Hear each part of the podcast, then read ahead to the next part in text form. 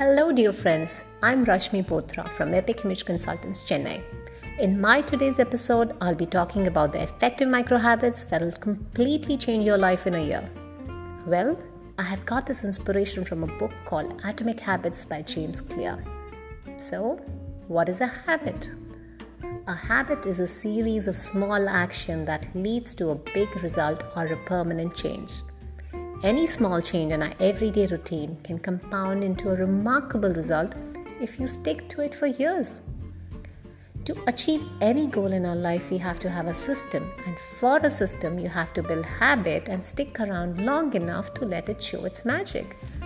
Well, to begin with the first micro habit, delay your reactions.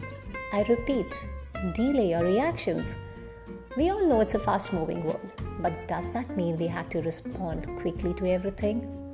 We need to learn to say no. We need to learn to say that I'll let you know later. Hold on, I'll get back to you on this.